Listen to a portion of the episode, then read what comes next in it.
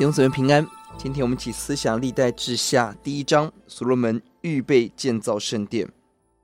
当所罗门即位之后，圣经记载的第一件事就是所罗门上基片的丘坛去献祭，并且招聚众人一同献祭。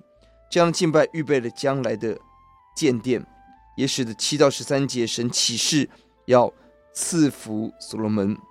所罗门要什么呢？当上帝问所罗门你要什么的时候，所罗门并没有要资财丰富，为了自己的享受荣耀；所罗门也没有要灭尽敌人的命，使自己的安危为自己报仇。他也没有求大的寿寿数，为自己的幸福美满而求。他求一件事：智慧，为了牧养神的羊，为了别人。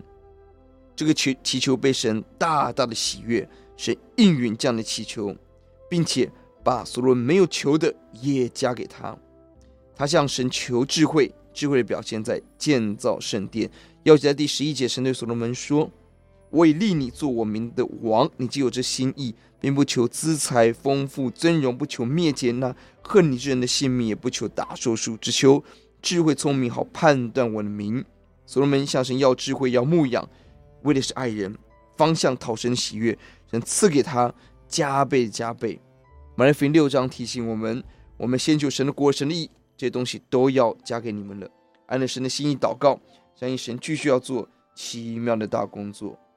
很可惜的是，他没有高度的敬畏，承接神给他的祝福。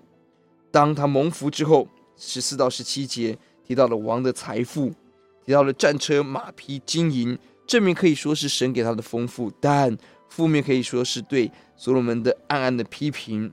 因为《生命记》十七章十六节、十七节特别提醒王不可以为自己做四件事：第一，不可加添马匹；第二，不可回埃及；第三，不可多立妃嫔；第四，不可多积金银。所罗门除了回埃及以外，都犯了。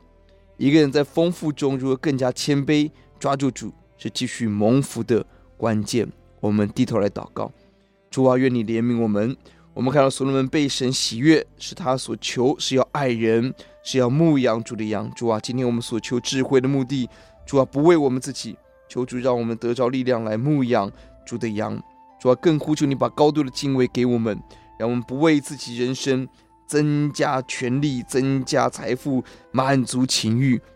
主啊，让我们人生要的是更多的爱你、认识你。求主怜悯，听我们的祷告，奉耶稣的名，阿门。